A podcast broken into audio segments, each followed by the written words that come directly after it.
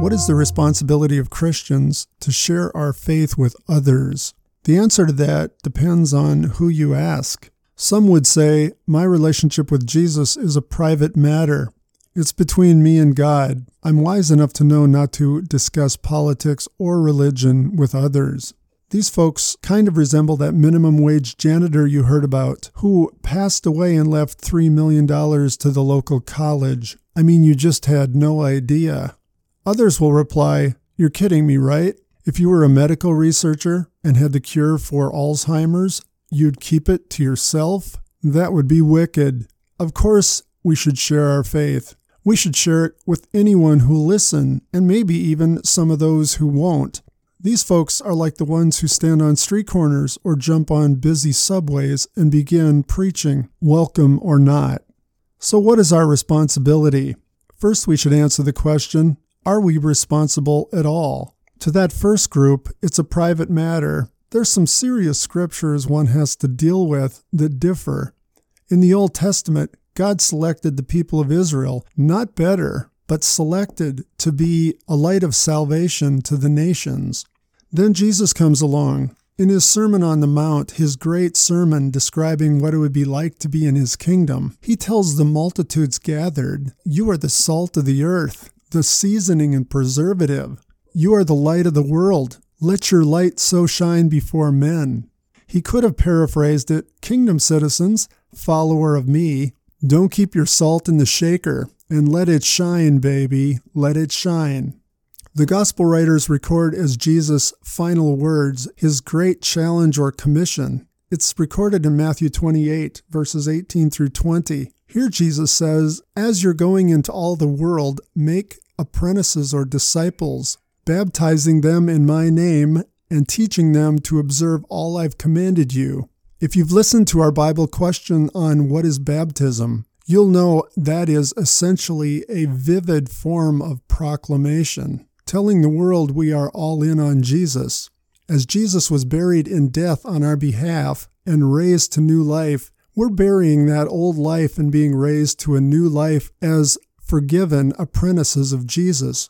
The gospel writer Luke records something similar in Acts 1:8 as Jesus is leaving he says, "You shall be my witnesses in Jerusalem and Judea, in Samaria and to the ends of the earth."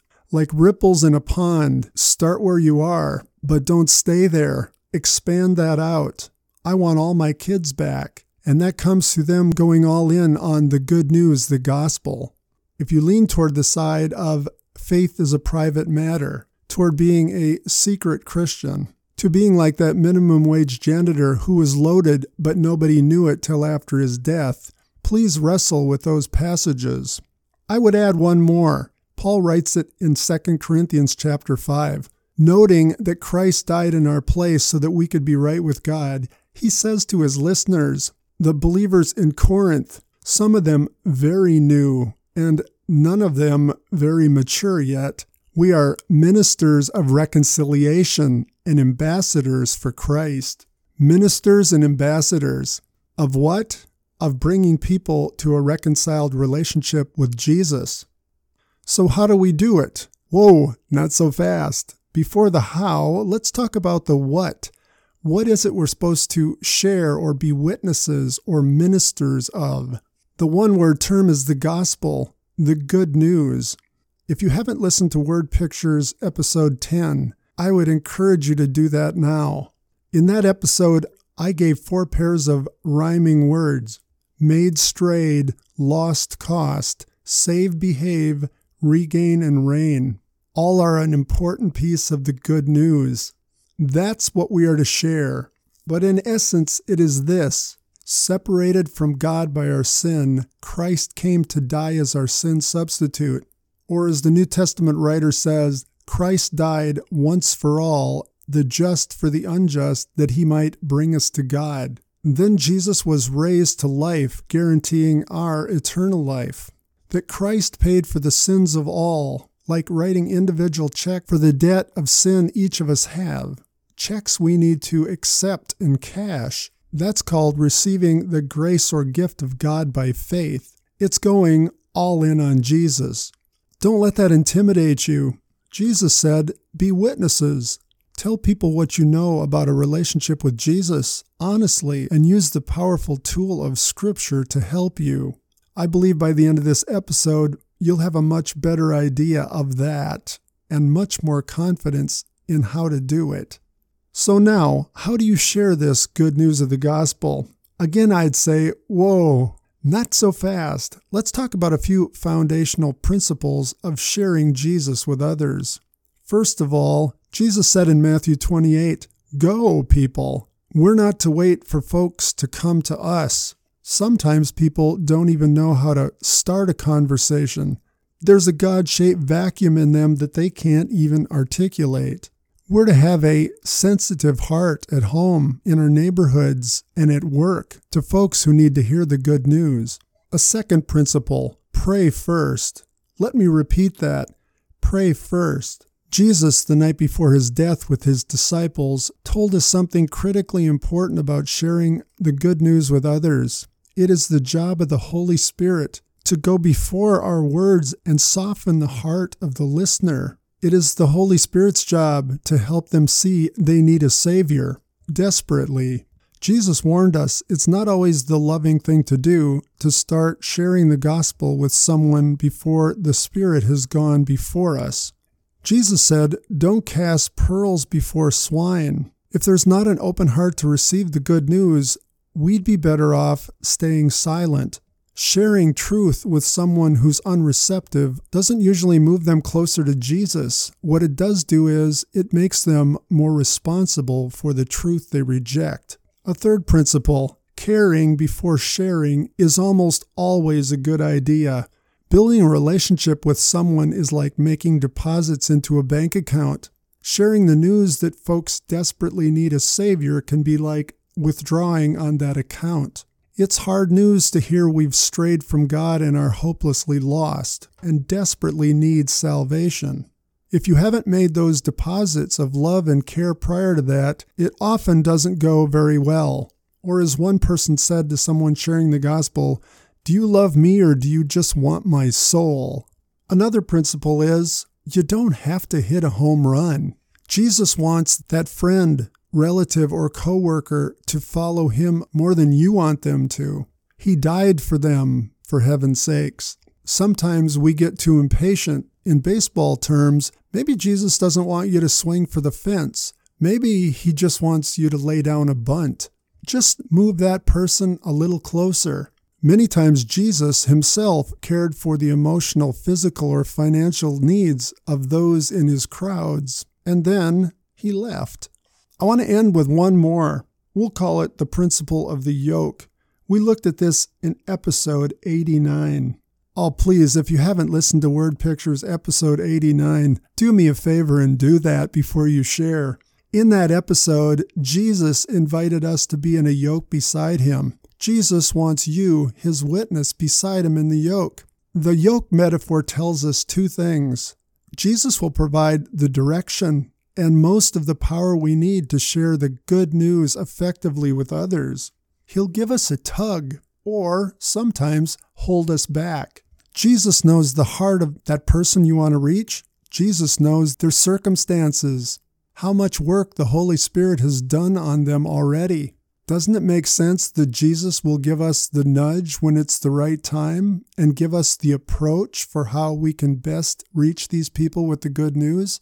I want to give you two word pictures, true ones in my life that I hope will illustrate this. The first one, we'll call her Susie, a woman in a church I pastored. Susie went for a long walk in the neighborhood of a small town where her son was practicing football. She was praying for different people as she walked. As she walked by one old house, she noticed an elderly gentleman sitting on the front porch. Just a few steps past his house, she distinctly felt Jesus tug in the yoke. Susie, go back there and tell him he's deeply loved by me. Susie couldn't believe it. A total stranger. This hadn't happened before. But as she continued to walk, the conviction got deeper. The quick story is she made three lefts until she was coming back up that same street. In her own words, she prayed the old man would have already gone inside. Nope, there he was. So obediently and with a pounding heart, she walked up his sidewalk onto his front porch and said, My name is Susie. And as I walked by, God prompted me to come up here and tell you God loves you deeply. The old man stood up and he grabbed her and hugged her. A total stranger. Who knows? That's the yoke. That's the positive side of the yoke. My second story comes from my wife's first delivery. It was a C section. About 40 minutes after her C section, a nurse came into her room, pulled back the covers, and began to press hard on her stomach. My wife let out a cry of pain. I was in the room. You could almost see the nurse roll her eyes as if to say, Women, they just don't make 'em like they used to. Rather incensed, she marched out of the room. About 20 minutes later, she came back to finish the job. As she neared the bed, my wife told her, You won't touch me. The woman said, I've got to massage that uterus back into shape, honey. My wife said, After a C section? The woman went white. She'd never read the chart. She had no idea it was a C section. When we share the gospel, we can do that to people too. Oh, we mean well, but without the Holy Spirit going before and Jesus guiding us when, where, and how to speak, we can cause pain and perhaps do damage to people rather than good. Which leads to why many of you probably clicked on this podcast. How do we do it?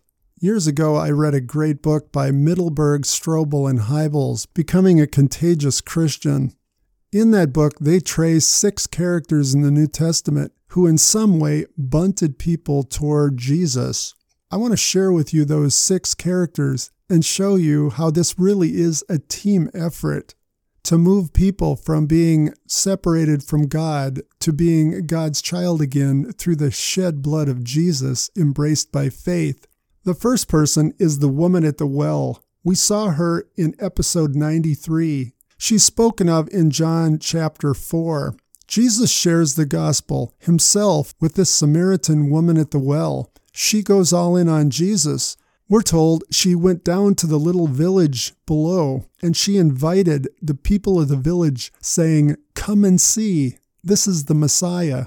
They came, they saw, and many believed. That's sharing the gospel, inviting. Maybe you're brand new to the faith or you've never done this before couldn't you invite them to have coffee with you and someone who really knows the gospel?